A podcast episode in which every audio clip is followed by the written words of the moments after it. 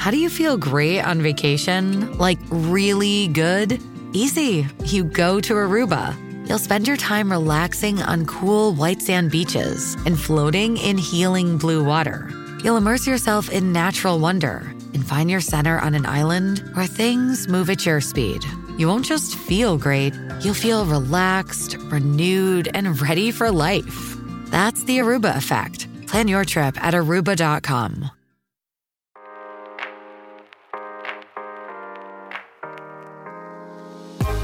Hey guys, welcome back to the Revive Stronger podcast. I'm your host, as always, Steve Hall, and today we have a Q&A with Dr. Mike Israetel. We dig into things like why you don't want to limit your exercise variations needlessly, a little bit about biomechanics and that sort of thing, and we also dig into some of the psychology behind kind of being obsessive about macro counting and hitting training sessions, but maybe missing social events, and how maybe you want to balance that within your life.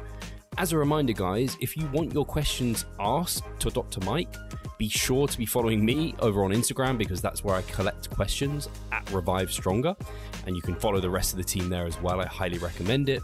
And without further ado, let's get into the show today. Cheers. Hi guys, welcome to the Revive Stronger podcast. I'm your host as always Steve Hall and today I have Dr. Mike back on the show for a Q&A. How's it going Mike? Did you just finish Good, your training? good. Yes. How, where are you? What phase are you in right now? Still massing, moving up? Last two weeks of massing, I weighed like 252 two days ago. So just trying to stay above 250 for these two weeks and eat well and train hard.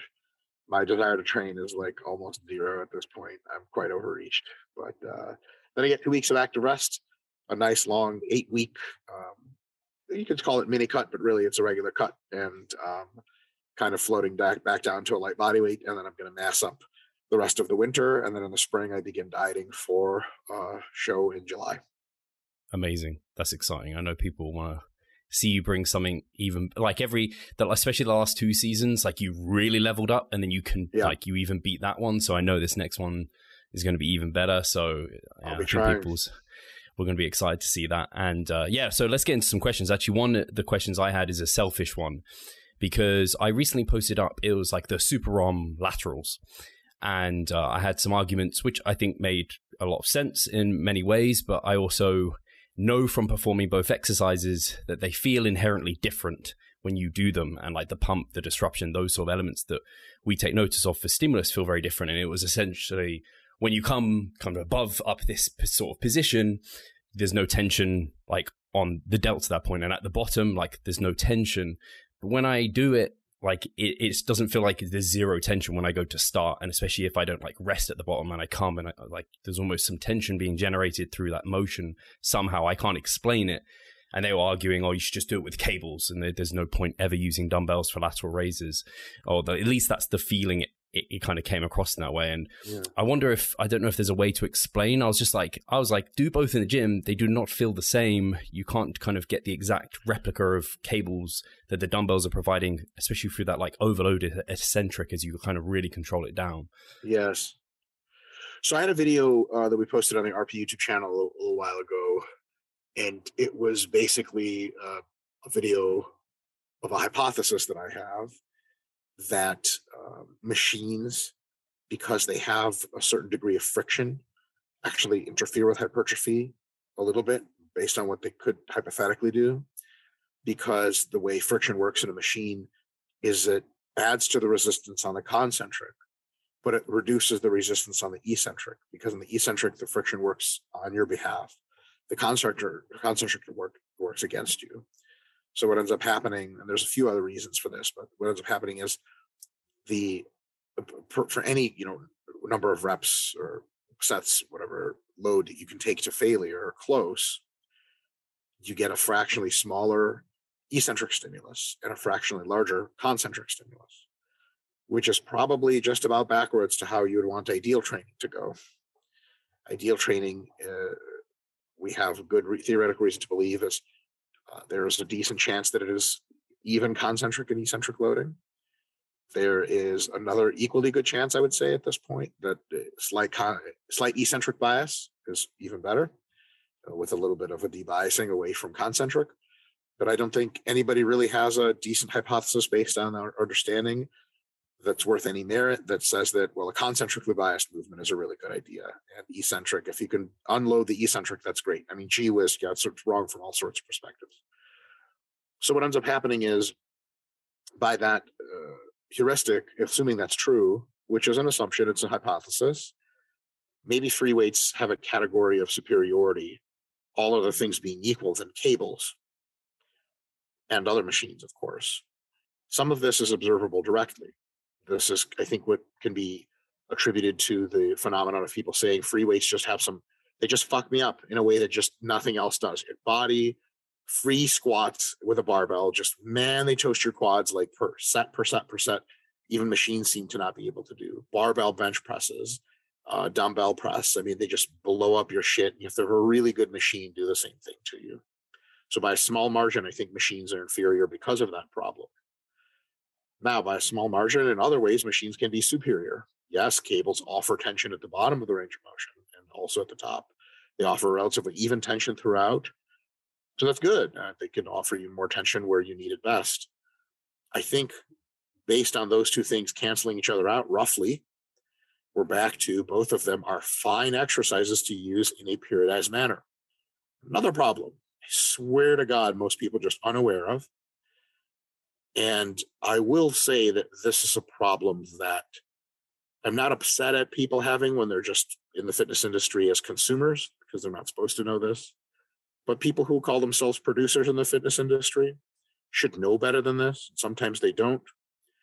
The quest for the optimal exercise is always and everywhere a terrible idea for one really simple reason. You can't just do the same exercise over and over for a long time. It gets stale for a variety of different reasons. So you have to have what, what I call a top SFR candidacy list, exercise to give you the top stimulus to fatigue ratio. There should be a few of them. I would say that if you're training delts two or three times a week, each one of those should, or each other one should at least have different exercise involved. So that means in any mesocycle, you should use at least two delt exercises. I would be surprised if someone used just one. Can you imagine one delt exercise that you do in different rep ranges throughout the week? That that's a, a recipe for real staleness not even staleness that you can sustain for a mesocycle. After three weeks, you'd be like, I'm done doing this. This is stupid. And my elbow hurts. So being that you need at least two two delt exercises at a time in a meso, being that there are generally three mesocycles in a progression block, and that some of these exercises lose their, you know, they start to get other exercises start to be better on SFR than them within a meso or two.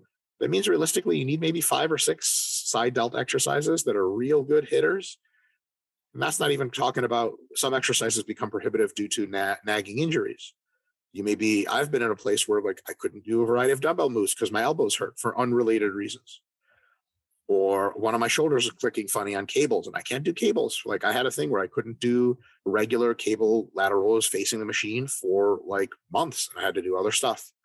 And if I had said, okay, there's this one optimal cable exercise from diagrammatical biomechanics analysis, uh, and I'm only going to do this exercise, and I'm not even going to consider other exercises because they're so bad, hypothetically or theoretically. That what ends up happening is if I get staleness on that exercise, I don't know what to do because I didn't have any other exercises that I thought were any good. And we can actually circle around this completely and do an SFR just proxy measure of how much you know tension in the target muscle, how much burn, how much disruption, how much soreness, how much pump, versus how much joint connective tissue fatigue. And we can reasonably figure that there will be a fraction of the population that likes la- regular laterals are great SFR, super ROM laterals are great SFR, cable laterals are great SFR. And if one of those is not great SFR, then you don't ever have to do it. But the thing is that you have a lot of these Instagram pages with biomechanist people that you know almost never educated biomechanist, which is okay. You can you know stuff without a formal degree, but they just make a lot of mistakes, such as this one, such as not hypothesizing that the search for the optimal exercise is already stupid. What we should be doing is searching for like five exercises that are really good, um, and making sure that they're considerably varied from one another, so that they don't present a staleness problem. So if I told you all the best exercise: squat, front squat, close stance squat, and low bar squat, as soon as you were out of squatting for whatever back reason, I'm like, I ain't got nothing for you. That's ridiculous. Right. So we've been pounding away in the evidence-based side of the fitness industry for years trying to get people to understand that there is no perfect exercise. They're usually a combination of exercises because you have to fill the volume somehow. Due to staleness you probably won't fill the volume of 10 sets per session with the same exercise. So what you'll probably end up having to do is choose multiple exercises anyway. You might as well choose ones that are complementary but high sfr like some of the delt exercises really hit you at the bottom of the delt some are super full range of motion and everything in between and thus, you don't even have to choose the optimal exercise. You can have some exercises that you know hit some parts of the muscle more than others. That's really good to have around, but you're also not always trying to hit that part of the muscle the most. For example, like people talk about the lower lats as this big thing. Yeah, lower lats can give you a cool pop. But if you don't have a lot of upper outer lats, it's going to be like your physique begins to look like a V taper and then never does. So what about upper lat exercises? Well, right now people aren't talking about them because they're doing this cast bullshit. It's a, maybe a fine exercise Although on biomechanical grounds, it doesn't even stretch your lat. So uh, already not the most amazing thing I've ever seen. But there are people like Kaz who I think on his best days throw out this exercise and say it's a great exercise. You should try it for lower lats. That's probably true. There are other people who say, here's all these other exercises, they're suboptimal. And I think it's a fucking clown show. um, and I think that there's people just I haven't thought it all the way through. And that's okay. Maybe they thought it as through as they could, and they're putting up content on their instas and stuff that says, "Hey, hey, uh, you know, this is my best assessment of the situation." I'm just here to respond charitably and say I hear that best assessment, but I think that best assessment is incomplete. And I think that variation with high SFR exercises means that there are lots of winner exercises at the top of the leaderboard and not one optimal thing. I think it's almost the same fallacy as um, gurus on YouTube in the nutrition space talking about bad foods and good foods and the optimal, the most, the biggest superfood. Like what the fuck are you talking about, man? Lots of foods are great in complementary ways. Because you will always eat many different types of foods, you will need to think about whether what are the best foods, not the best food, because that's a that's a false category. Um, it's almost like you know I've been watching a lot of the boys recently. It's almost like investing all of your resources if you're Vought into the Homelander, and then he just gets killed, and you're like, we literally don't die. have any other superheroes. sure, well, yeah, it looks like he can lose his powers, so then he can summarily die right after. Uh, but like, you know, let's say somehow we develop some kind of nuclear laser that kills him instantly. Okay. That that's your whole defense system is based on that one guy. You're fucking done. And the same idea happens when you have an injury that prohibits you from doing the cable lateral raise with one arm standing off to the side of a machine. It just hurts my shoulder. I don't even fucking know why. So now what? So now all the other exercises were bad. I just have one exercise. Also, what does that what does that program look like? that just has the optimal exercise. You don't train your delts. I know that on an Instagram video, you train your delts once and you don't even really train them hard. You just go through the motion for the video and you go, ha, check that out. It's like the Doug Brignole 20 exercises. Motherfucker, you ain't never to do 20 exercises your whole life. That's nonsense. Uh, tell me you don't train without telling me you don't train. Uh, and by, by training, I mean follow the training process, hard sequence training over and over, dealing with the real world of injuries and the real world of stainless you're going to have multiple selections. So is the cable lateral raise thing good? Yes. Is it categorically superior? No, at least because the friction thing and many other reasons. Um, and a super ROM laterals, a great tool. If you don't think so, no problem. Never do it. But if you try it, you'll almost certainly be one of those people that goes, holy shit, this is an incredible delt. It burns my delts off the bone. It doesn't hurt my joints at all. I love that I have to use less weight. It's awesome. And if you don't think it's awesome, please try to improve it. And if your attempt to improve it just turns it into another old exercise that we already have, like, we'll just don't go above here. By the way, the tension loss above here is just, it's, it's mystical nonsense. How the hell do you think your arm keeps moving that way? If we chemically silence your side delts, you'd be a lot harder because they do absolutely contribute. And also, you know, a lot of those people are like, well, it hits my traps. You don't have big traps, motherfucker. You got nothing to worry about. You're not Tom Hardy. So well, you can, yeah, it's like people who are saying, you know, you imagine girls saying, well, these squats just hit my glutes more? Yeah. And that means you can throw away some of the other dumbass exercises you use for glutes. Like I, if I ever see a guy doing regular lateral raises and then barbell shrugs and they're like, bro, you know, there's one exercise you could do that hits both of those just the same. Nah. So in any case, I think a lot of this is just uh mythical quest for the optimal optimum and not understanding that optimum really is a matter of top tier choices and not a matter of categories of this is the best and everything else follows afterward. I think it's uh, it's frustrating, at least from my perspective, because it is. I think it is leading people down to that like people always argued against that like PubMed warrior and that textbook warrior. It's just leading people down this rabbit hole of kind of just looking at functional anatomy and biomechanics in that sense. And they're forgetting yes. what actually happens in the gym. That's why, like, my initial response was like, "Have you tried cables versus doing it this way?" Because if you have, yeah. you know it doesn't feel the same. like they, no. they're just just practical experience tells you that. Uh, and yeah, it's infuriating then to yeah have people limit their choices. Uh, and like you said, I think that is a sign of how many people have you trained for how long because you'll see so many different individual differences to how things feel. Like the, the thing that's perfect in the textbook isn't necessarily going to apply perfectly, like you said, for you. Like you're getting pain with that exercise. It's like, oh, now what can we do? well, I don't. I've never read that. I've I've co-authored a bunch of textbooks. I've never read one that says that exercise is perfect. you know what I mean? But even they yeah. say, you know, we, we, cut these people too much slack. We call them PubMed warriors. Nothing good at PubMed. We call them biomechanists, except none of them is a degreed biomechanist. We call them textbook people because they're smarter than the average Joe. They're not writing textbooks, and none of the shit is in a textbook. And actually, in a textbook, it says to do exercise variation for a couple of very good reasons. So they're like nerds, not at the top of the hierarchy of nerds, which means they can catch a lot of people beneath them and make them make it seem like they're smart and they have it all figured out together. But they've missed a couple bigger pieces of the puzzle. And ideally, they should be consuming the content from people above them in the hierarchy uh, you know, like going on uh, like Eric Trexler and Greg Nuckols bullshit, and going on Eric Helms bullshit, and Brad Schoenfeld and Alan Aragon, all those other guys who have just thought through these problems a lot with a lot more completeness of thought. And then going back and checking the logic and be like, oh, you know, like maybe I can caricature this as this, maybe these other exercises may be good, but they have some downsides here. Consider some downsides of these traditional exercises.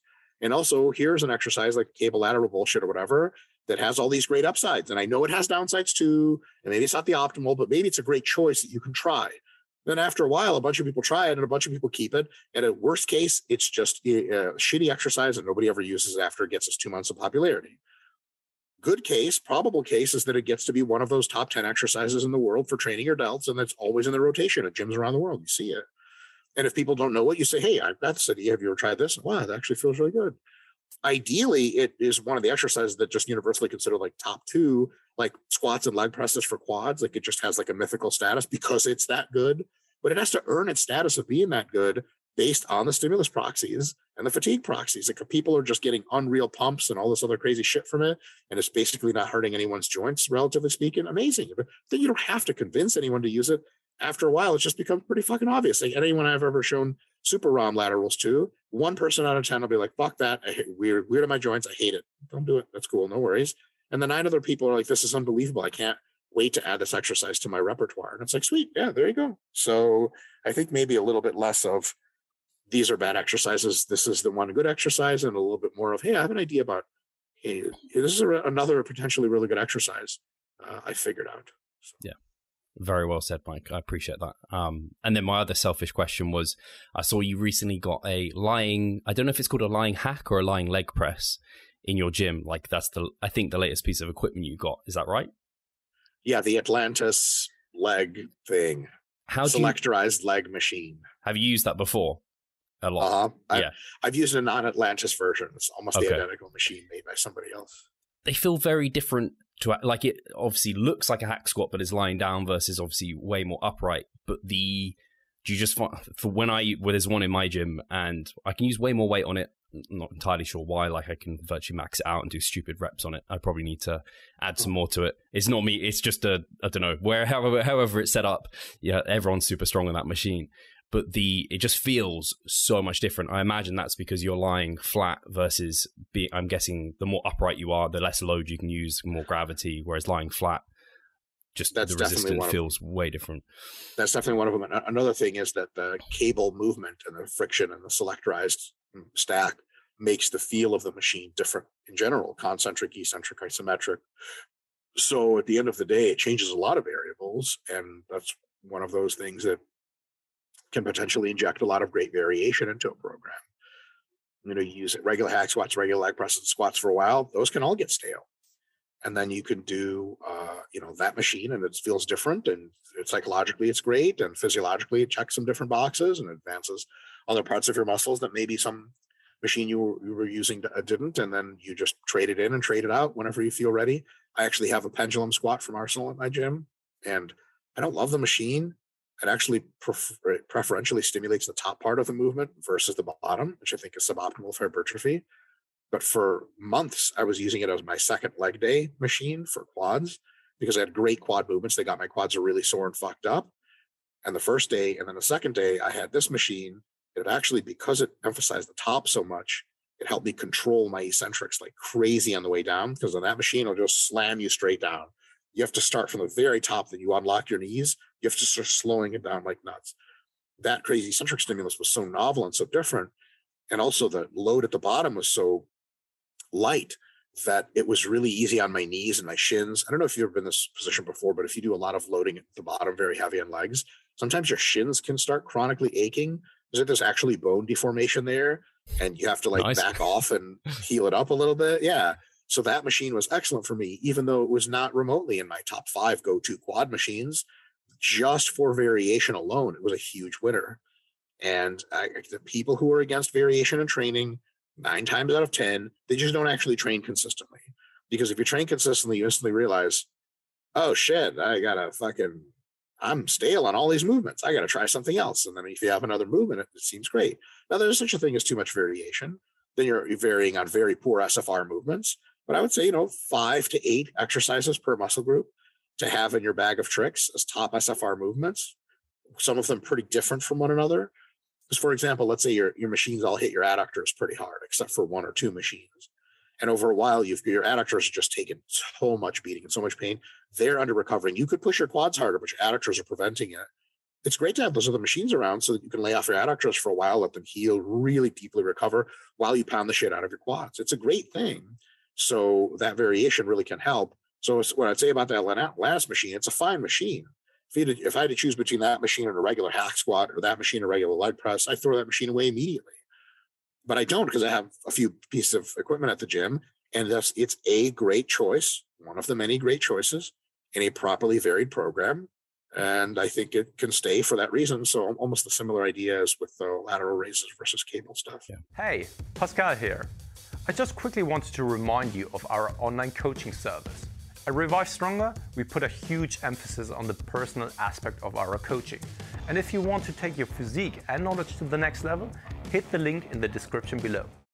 I think that's a really great explanation of why variation is so helpful and the fallacy of again just seeking optimal like just the optimal movements or machines or what have you is like that's just a fallacy in its own right because you're it like you said it's like the the good and bad foods you're not looking for the good or bad foods you're looking for the overall kind of good diet as it were and yes. it's the same with the entire program and so you yes. can make it up of lots of variations so that's cool um, the yes. only other question i had on that uh, i found failure on that or like naught to one RAR just hell. Like it was just like I just it, the like my concentric speed just it didn't feel like it really changed, and my quads just but like is such a different stimulus Sweet. to the kind of incline hack.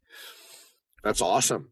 Yeah, for me that machine is like um is I know when I start doing it, it's just a lot of burning quad pain for me. It doesn't yeah. crush my spine. It doesn't feel like I'm going to get hurt, which is cool. But then the other downside, quote unquote, like you pay somehow right? Like it's easy to zap your quads with minimal pain and a hack squat, but you, if the thing feels heavy as fuck and it's crushing you, this thing you got to really work to zap your quads, and then they hurt for a long time during the set and after the set. But your joints feel super great because yeah. it's actually not that much uh, crushing on your joints. So it's kind of you know pluses and minuses. Uh, you know, quad pain is man, it's such a terrible breed. One of our friends, and she was just here for some videos. She's like, it's like somebody's pouring hot water on your legs the entire time and you control the spigot and someone says three reps, that just means you need to pour more hot water on your legs. You have to be the person to turn it. It's tough. You know, some yeah. muscles, like some muscles just burn worse than others. Biceps, quads, they burn like crazy. Pecs, I don't know, they burn a little bit and then you're done with a set and they feel fine. You know, yeah, back, lats never burn that much. So you get it's it's and then the muscles that are easier to hit kind of just means you can put a lot of pain into them very quickly. yeah. So there's that, something to that. Your description of the difference between the two is exactly how I would describe it. It's like pick your poison because both eventually suck in some sort of way. Yes. Uh, yes. So the next question we have is, uh, or rather, one that isn't my question, was do, does the position you put your legs on the leg press make a difference, or is it all about just reaching full range of motion? Well, full range of motion in what joint? You know, if you put your uh, legs up really high, you can have a lot of range of motion demonstrated in the hip joint and not as much in the knee joint. That's pretty good if you want to train your glutes. Not so great if you want to train your quads. If you put your feet lower on the leg press, then you can get a lot of movement in your knee joint and potentially just about the same or even less in the hip joint. And that's maybe a bit more quad centric. So, what I would say is if the leg press almost always the way I program it is for quads. So I'd say is get your legs as low on the platform as two things can allow. One, your heels still touch the platform at the bottom of the lift and you can still generate force. And two, your knees feel okay. That doesn't have to be great because your knees get used to stuff, but your knees don't feel like they're just going to blow up. Um, so that's probably my ideal uh, position uh, vertically uh, on the leg press is as low as possible for your heels to press and your knees to be fine. That biases the quads the most. Are there other ways of leg pressing? Sure. Are they good in some context? Sure. As far as narrow or wide, I mean, it, it really doesn't usually hit your adductors much more if you go wide. Sometimes it does if you're stretching them a lot, but many people can go relatively narrow or wide. And it's just like an interesting variation that probably just mildly engages different groups or parts of a muscle and no huge difference. So I'd say for those purposes, you know, you can go wider and narrow if you want, but the vertical component is if someone said to me, I like to put my legs even higher than what you're saying, I would go back to their SFR for quads and see which which one gives you the best SFR. Because if the low one doesn't like really really produce a lot of force, you don't feel as stable yes, your knees don't hurt, but they don't feel great. And all of a sudden you can't get as good of a tension development in your quads, as good of a burn, as good of a pump, etc. Then yeah, you should put your feet higher. But I would say that start at that low position and then work out from there. And you often come back to that very lowest position is probably the best way uh, to do it. There are not a ton of sort of guaranteed or very nearly guaranteed technique check boxes that you can check and say, this is almost certainly a good idea here but there are some, and we should use as many of them as possible. Like going back to the earlier me ragging on the quote unquote biomechanists, is that sometimes they have very good things to say about it. this technique is really actually mechanically probably close to optimal because of XYZ. It just so happens that they miss a couple of those XYZs, and a couple of the ones they insert are not logical. So that's the problem. So I think that there logically can be exercise delineations that say, well, you know, if you do it this way, it probably just be worse versus if you do it, you know, some other way. Like if you're trying to hit your side delts, but you're raising the dumbbells up like this, thumb up, that's going to be a lot of front delt. There's not really a way to argue that. so there are, you know, if, if you're doing leg press for the quads, low and in a comfortable position for your quads as far as wide or narrow is probably the best answer in most cases. And you sort of start and work from there. And any deviation from that low position out of leg press should be based on compelling reasons of something like, oh, SFR is just way better. And then I had great, that sounds good. Yeah, I think that I really appreciate from you because that's always been my kind of way of diagnosing things is like start with the, the principles of movement for the exercise that makes like logical sense, but then don't ignore that individual's response. And that seems to be the bit that I see lost by some of the people kind of sure. talking about biomechanics is they ignore the individual response whereas sure. like just like no you have to put your feet like this and do it like this because that's what like how it has to be done but right like you said the person might feel a bit better like narrower wider or slightly changing that position and that's a great feedback tool so yeah i like yeah. that next question uh, completely different kind of topic. Any research to support dieting being easier during spring, spring slash summer? They're saying they have a much easier time dieting during that time versus winter. I haven't looked at that research directly. Uh, it might exist. Hypothetically, it makes a lot of sense because when uh, in warmer temperatures, your appetite typically doesn't upregulate as much.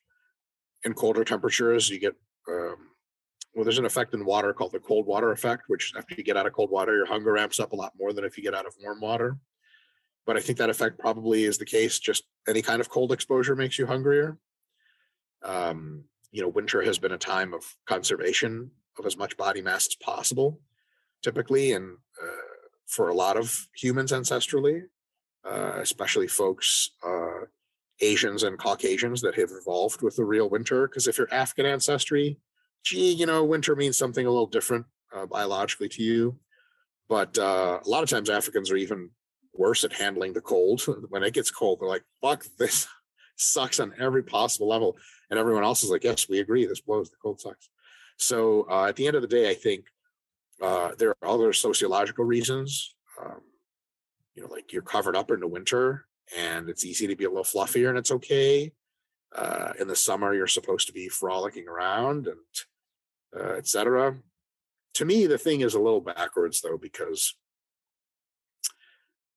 cutting during summer is easier in the sense that if like you don't get as hungry, it's really hot. But also like you miss out on all the summer fun because you're dieting through it.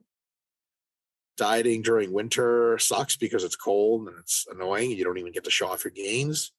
But at the same time, you have that like there's nothing fun going on. I'm just gonna hunker down and do this, which makes much easier. So I actually think it's probably best if you're gonna if the season thing matters to you a lot, that I would say dieting to get really lean through most of spring is a good idea. So that as the spring gets warmer and warmer and turns into summer, your diet is hitting its hardest parts yet. And then it's actually kind of saving you as it goes. I will say I've dieted a few times into the summer and it feels amazing because every day the trees blossom more, the birds are happier, the sun is out more, and it's warmer. And your diet kind of gets not as hard as it could have been towards the end. You also start your diet basically right after winter ends which is like you're fluffier and you're so overeating all the food that you just don't give a shit. And it's easy to diet during that time. There's also nothing going on. And then my preferred method is to sort of slow gain during the summer, not getting too fat, do a short mini cut in the middle of the summer for like two weeks, cut all the fat you gained in the first month and a half, and then finish the last month and a half of summer again in a slow mass gain. Because a very slow mass gain keeps you nice and lean uh, but also allows you to eat food and have fun and lift hard. You don't want to maintain your whole summer. That's kind of insane. But you could, it's totally fine. But most people who are interested in long term improvements, you're going to maintain for 12 weeks. That's for no reason at all. And then once you know your summer is over, then what you can do is sort of take a maybe an active rest or something like that, and then begin another uh, bulk for winter, mini cut at some point during winter, bulk through the rest of the winter, maintain active rest, and then start another cut for the spring. That's kind of like the get fucked during summer bro periodization plan. I'll eventually have an RP video about that, but I think that's uh, a sensible way to do things if you are very seasonally constrained. Most people that I deal with, competitive bodybuilders, they couldn't care what the hell was happening.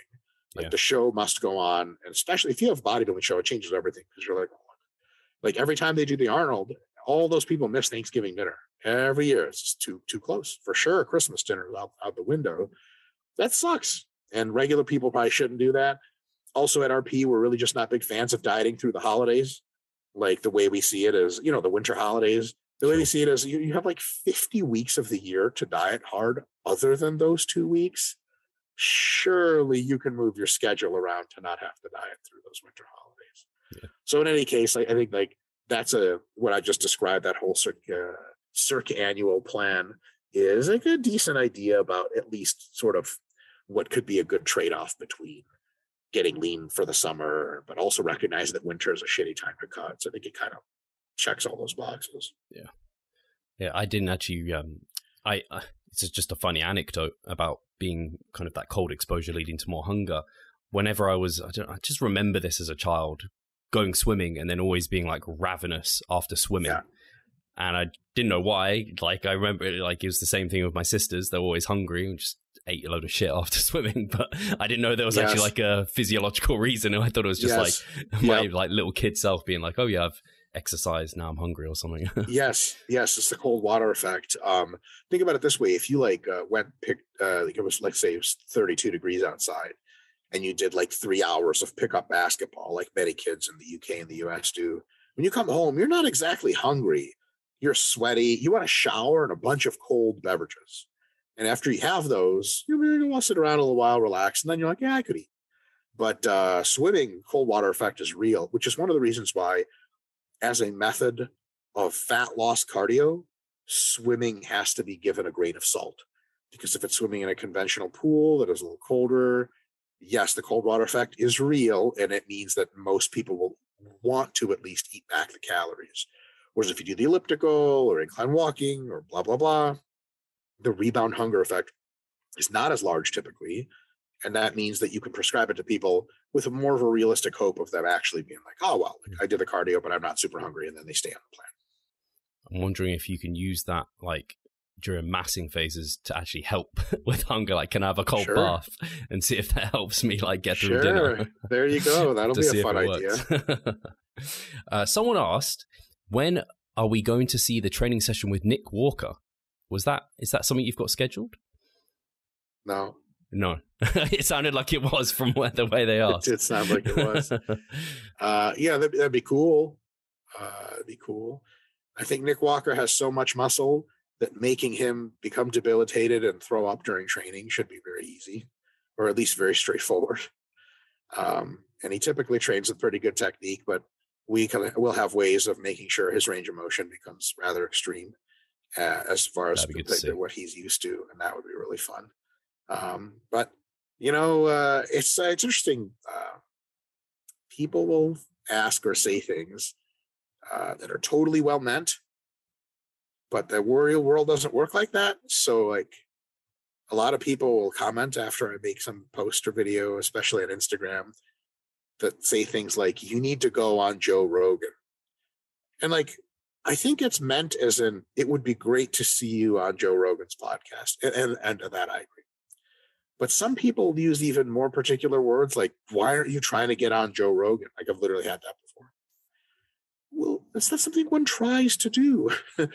Uh, if you know anything about it, which we do because we've had multiple colleagues get on there, uh, Layne, Ethan Suplee, Joe Rogan contacts you, not the other way around. It has to be like that because the entire world wants to get on the podcast. You won't simply hit him up somewhere and be like, hey, yo, bro, check me out.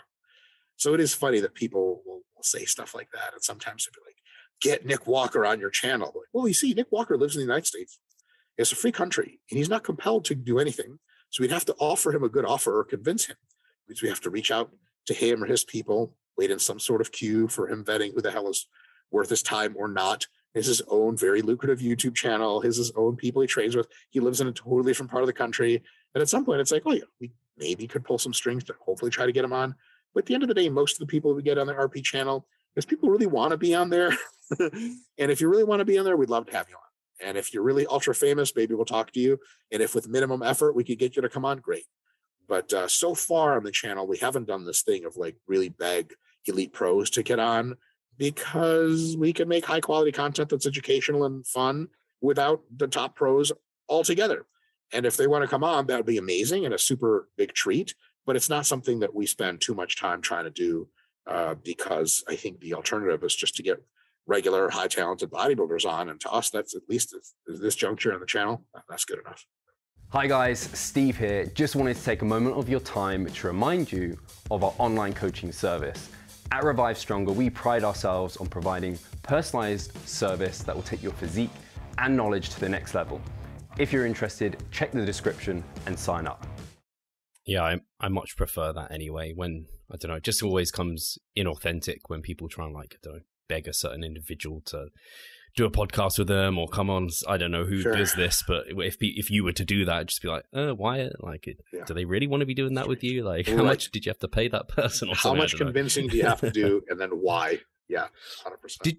Am I wrong? Did you recently launch something where people, if they want to come and have a session with you and maybe be on your YouTube channel, was that a recent thing you launched? I think I saw that recently. Yeah, yeah. So uh, the Team Full ROM folks and I were trying to figure out if we can potentially do something in Vegas, um, especially and maybe potentially in Michigan, where people come through uh, and we have like a couple of training groups with people where like you know it's myself and the Team Full ROM guys and you know like a three to one ratio of us and other people that we're training and they sort of get two hours of training hard as fuck in whatever training group you pick with all of us around physically pushing you and giving you tech advice and then after that two hours of just like eating snacks post workout and open q&a and um, i don't want to give away too many hints but there's absolutely going to be something like this in the future uh, with Revive in London, but we're trying to get good at that process and maybe do some experimenting in the USA before we bring it over across the seas. We've done this a trillion times in other capacities. We're not worried about the concept, but we are trying to get an accurate estimate of like how much do people want to do this sort of thing? How much are they willing to pay to do it versus how much is like a crazy amount? You would never charge anybody. And so we're, we are absolutely getting into that sort of thing. And yes, there's a 99% chance that that session will be recorded for YouTube. So you can make the highlight reel of throwing up blood into your own eyes on the leg press, you know, whatever people do during workouts. I didn't, I don't know why I didn't quite put two and two together that it was going to be a similar setup to what we've done with our London seminars. It makes complete sense. And I mean, I'm sure they're going to do really well. So if people are interested, I'm sure there's a lot of people that are like, oh, that sounds pretty good. Like there's a reason they always sell out when you guys come over here and we do them. Sure. So they're they're fantastic. So I know people are going to really enjoy that. So that's really cool. Well, thank you so uh, much, Steve. Yeah, and if you guys are interested, just go on Instagram, uh, Team Full ROM. Just go right on the Instagram page, follow it, and then click through the links, and it'll be on the links. So you can send us your email, and you'll be the first person emailed with any kind of announcement, so you can jump on it early fantastic. And like you said, the people keep their eyes open for the ones happening in London, uh, well, in London, in the UK, at some point next year, because we're definitely going to be looking to throw some of those. But the next question is uh, Should I be worried about obsessive behavior? They said, never skipping meals or workouts, but skipping social events. I super like that this person is worried about obsessive behavior which is two psychopathies fighting one another. it's hilarious. Yeah, and a lot of them come from the same root of uh, uh, of personality traits. So uh, if someone's prone to obsessive behavior, is greater than fifty percent chance they're also prone to worrying about it.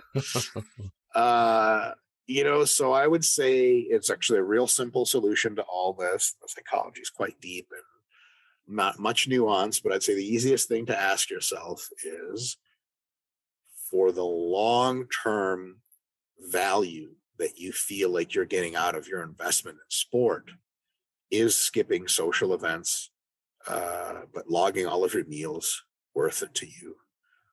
So the, the way i have uh, easy analogy is what you're doing with your body when you're training is you're building the ultimate you know war machine android for example you're a professor in a lab and you're gluing his chest plate on and making sure the nuclear reactor is all tuned. Something you do with a screwdriver, of course. That's how you fix all androids.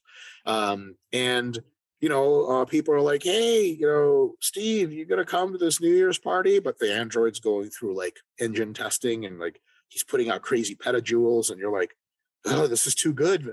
Uh, yeah, listen, there's many New Years ahead. I'll, I'll join up with you next time you crank on that android for a while because you're building something amazing. You're building something beautiful. You're building an accomplishment. You're building something that takes years to construct. And then, and first of all, the construction is super, super awesome as an experience, a deep experience of investment and, and construction that you made yourself.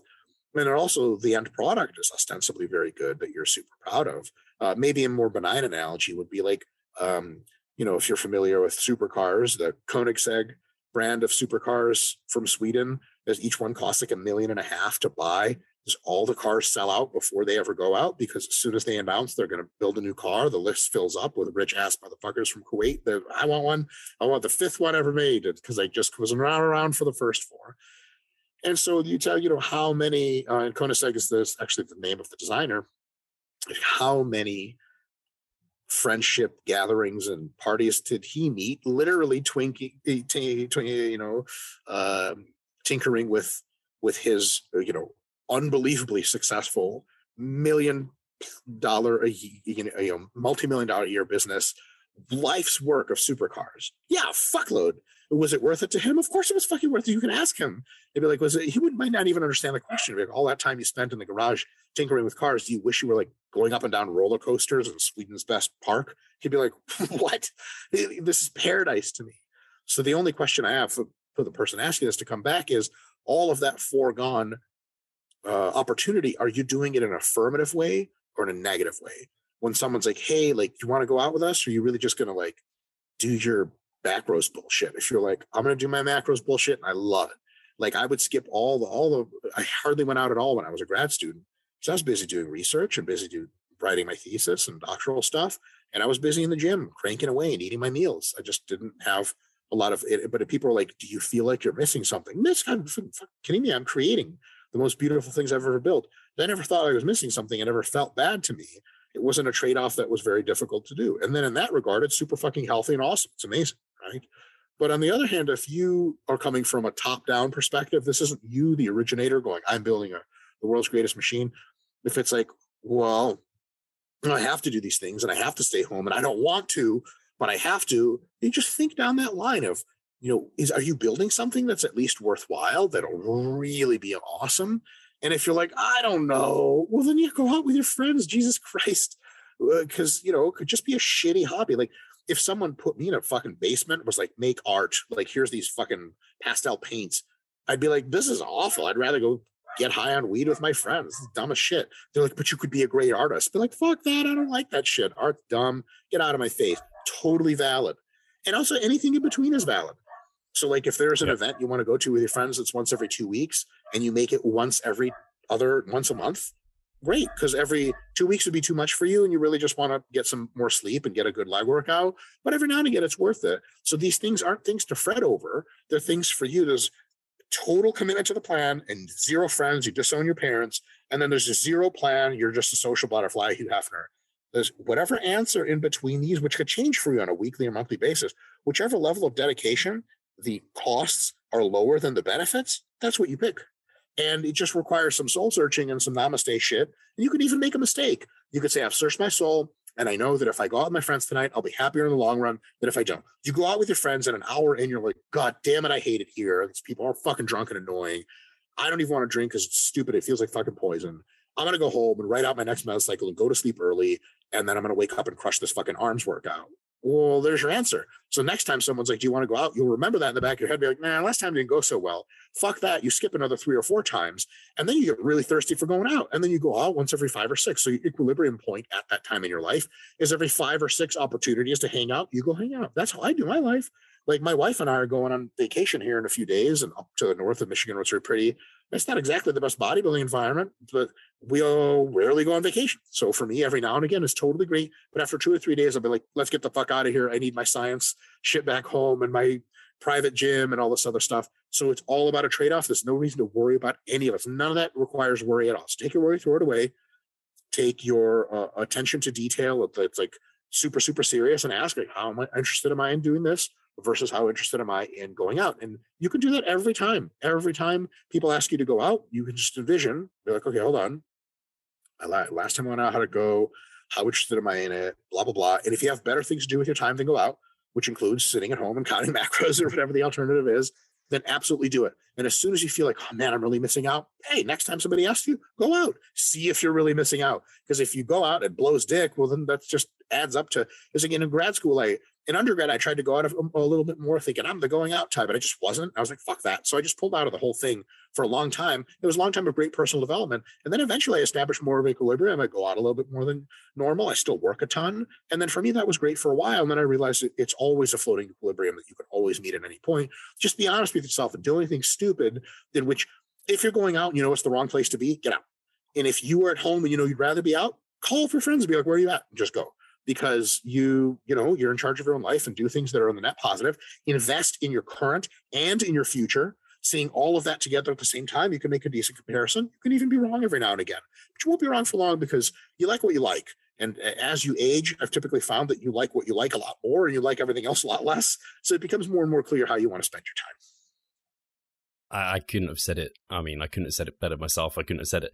Uh, that was fantastic. I think a lot of people uh, especially like the younger people I end up interacting with, have that kind of they don't want to get like they they feel like almost two extremes. Like they see these hyper focused bodybuilders, they're like, oh, I should be like that if I want good results. But then they see like I don't know some of their friends in their corner or their family that are just like quote unquote normal, and they're like, oh, I want to be normal, but I want to be like this, and then they're like pushing and throwing. So it's like you said, kind of find actually have to think about it. What is, brings you happiness and joy, and it's okay. I, I've even found myself sometimes like, oh, I should be more social. I'm like, yeah, but actually, I just really like being on my own and doing this, right? Like whatever 100%. it is. So, uh, and like you said, it can fluctuate, and you can learn um, in terms of like what you enjoy and what brings you joy because yeah there might be times where you're like oh actually this is actually really good so it's good to experiment yeah. now and then totally. awesome so the next question is why do we not seem to see you mike grinding out reps very often two reasons one i tend to fail pretty quickly so my close to failure looks a lot similar than my uh, going all the way to failure one of those reasons is I almost always intentionally cap my movement speed. So the, the way that people try to estimate failure is the de- decline in concentric velocity. But most of my shit, I'm trying to stay so safe and controlled that I, I cap my concentric velocity at maybe about half of what I could do from rep one. And thus, typically there would be four reps of slowing down until you hit failure. But for me, since I'm already most of the way slowed down, maybe the last rep or two would be slowed down. So people see me slowing down a tiny bit and then I stop and they're like, what the hell was that? You just started at four RIR. Well, for me, that's two RIR. Two RIR is the average of what I train to. Um, I've also been playing around lately with times of grinding it to failure or very close, and other times of not ever really going beyond two RIR. And I can't say I'm overly convinced that failure is such a good idea.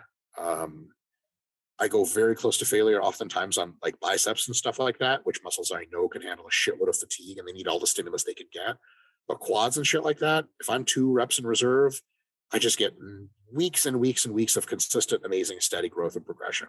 If I grind real close to failure, I get so much fatigue and so much local tissue disruption that the next session doesn't even go that well. And I have to do a deload or half a week. And I'm like, what the fuck? at some point failure training ultra close failure training for me is really more about showing off and i think most people that like to train to failure understand that intuitively it's a psychological thing it's like you against the your willpower and the machine thing and it's fun very few people ask the question of like, is it a good idea in general and i would say every now and again failure training is critical because it tells you how realistic your rirs are but if i go close one RIR, zero RIR once a month. I go to actual failure on some exercises once every two months, but I post an average of two training videos per muscle group per week. It's very easy to get the accurate representation that I rarely go to failure because I do. Yeah, that's it. Hmm. And if I feel that I'm not going close to failure enough, I go closer to failure. For example, on uh, some squats last week for the new Atlantis machine, I did a set of 15 reps first set, racked it. It's like, you know, man, I was lying to myself. That wasn't typically I go 15, 13, 11, 9, because I, I lose a lot between sets. But I was like, man, I was sandbagging. So instead of doing 13, I did 14 reps set after. Instead of doing 12 after that, I did 13 and then 11 and then 10. And by the last sets, I was like, my quads are fucked. But it was because I was like, no, no, no, no, no, no. I'm sandbagging and I'm going to grind a little harder. And I think people forget that you can always go a little harder on the sets afterwards. You still don't have to go at all out failure. You can still get an unbelievably good workout. So that's that's the situation. Yeah. And someone uh, I recently posted up a it was a set of hacks or whatever, and I basically posted it was like three, two, one RIR and like not RIR, and I then racked or whatever, and like it was absolutely not RIR. And someone posted like, why didn't you just go for the last rep and just like if you missed it, you missed it, and I was just like because like the the risk versus reward and the fatigue of like trying I'd have to have really tried. There's no point me just going and like giving up. I'd right. have to really try and then not right. to get it. Like even the not like you just said, the one to not RIR reps, like on something like a hacks was just destroys you. So it would have just wrecked the entire session basically if well, I tried also, it. So first of all, you're asking a great question of what is the benefit, and there seems to be no benefit. What about the downside, Steve? What are you going to do? Have you ever been pinned in a, in a half squat? I, I actually would not know what to do. I try to shimmy a little bit and then poop my way out. yeah. like if one leg comes out and the other doesn't, and the machine still has traction to go down, you just career-ending injury. I fuck me getting stuck in any kind of goddamn machine because I have some ego problems. Like fuck that. Because somewhere I go really close to failure a lot is walking lunges, and like you go to fail on walking lunges with no weight, you just fall and nothing bad happens. Yeah. But it's so goddamn brutal and painful. I don't see a lot of people doing that because at the end of the day, I think they want to go to failure against some like mythical load and really eh, just really grind it in. And, and that's all good and well. But uh, oh, you have to ask yourself what part of your training is mindless psychology of being masculine versus a scientifically good idea to do to get jacked. Yeah. And if you want to be masculine or whatever, go do MMA. Uh, just kidding. You could do bodybuilding and do that. Just be intelligent about making the right kind of trade offs.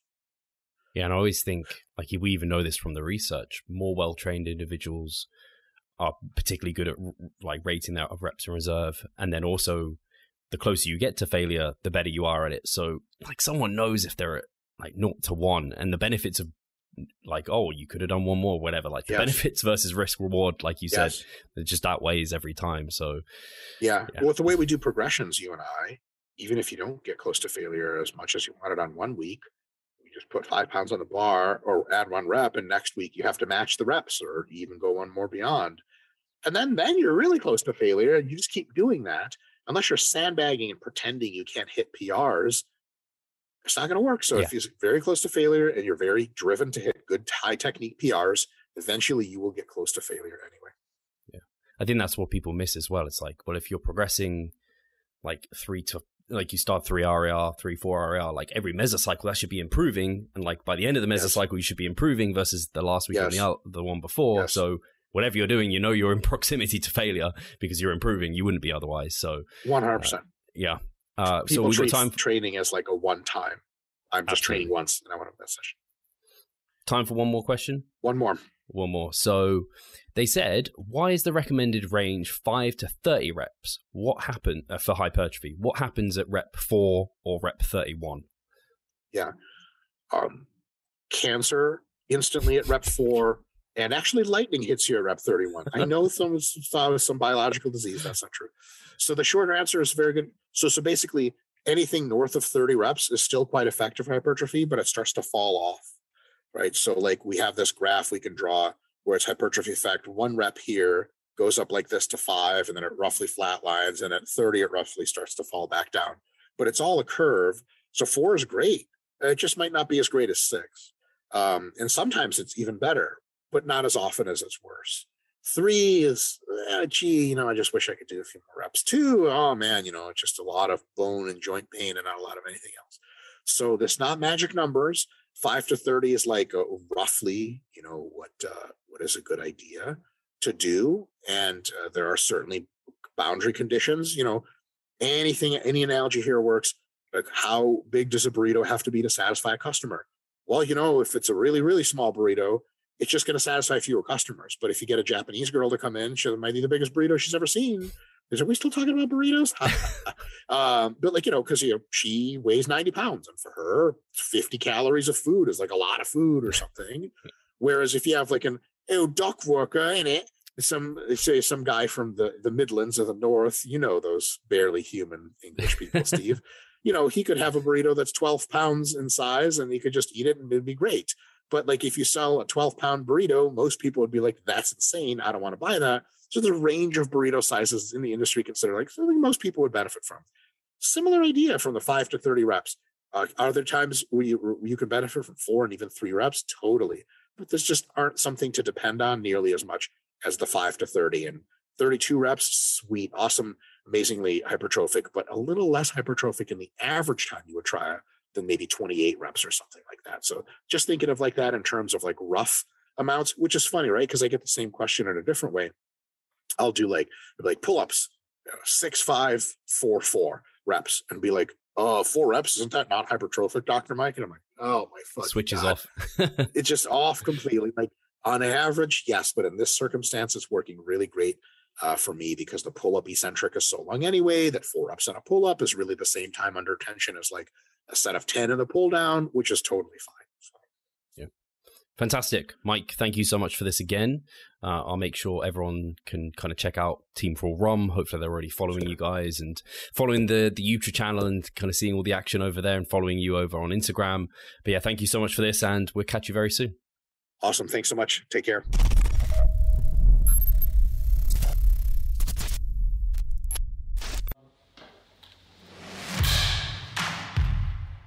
So I'm Steve Hall, founder of Revive Stronger and a coach of Revive Stronger. My name is Pascal Flor. I'm the co-owner of Revive Stronger and also a coach, of course.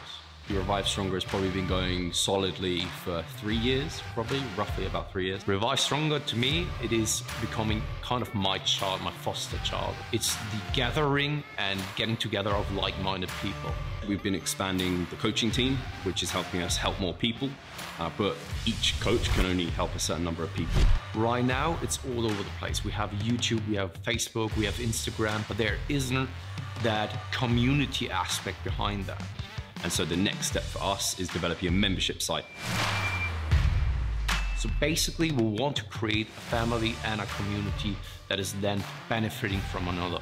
A really cool community for people within our little niche is going to be a website. They will get early access to our podcast. You can access us, ask us questions. The community aspect, we have a forum there. You can ask questions, but also you can you can log your journey. There's also going to be courses on there, courses, presentations on different topics, discount of past seminar footage.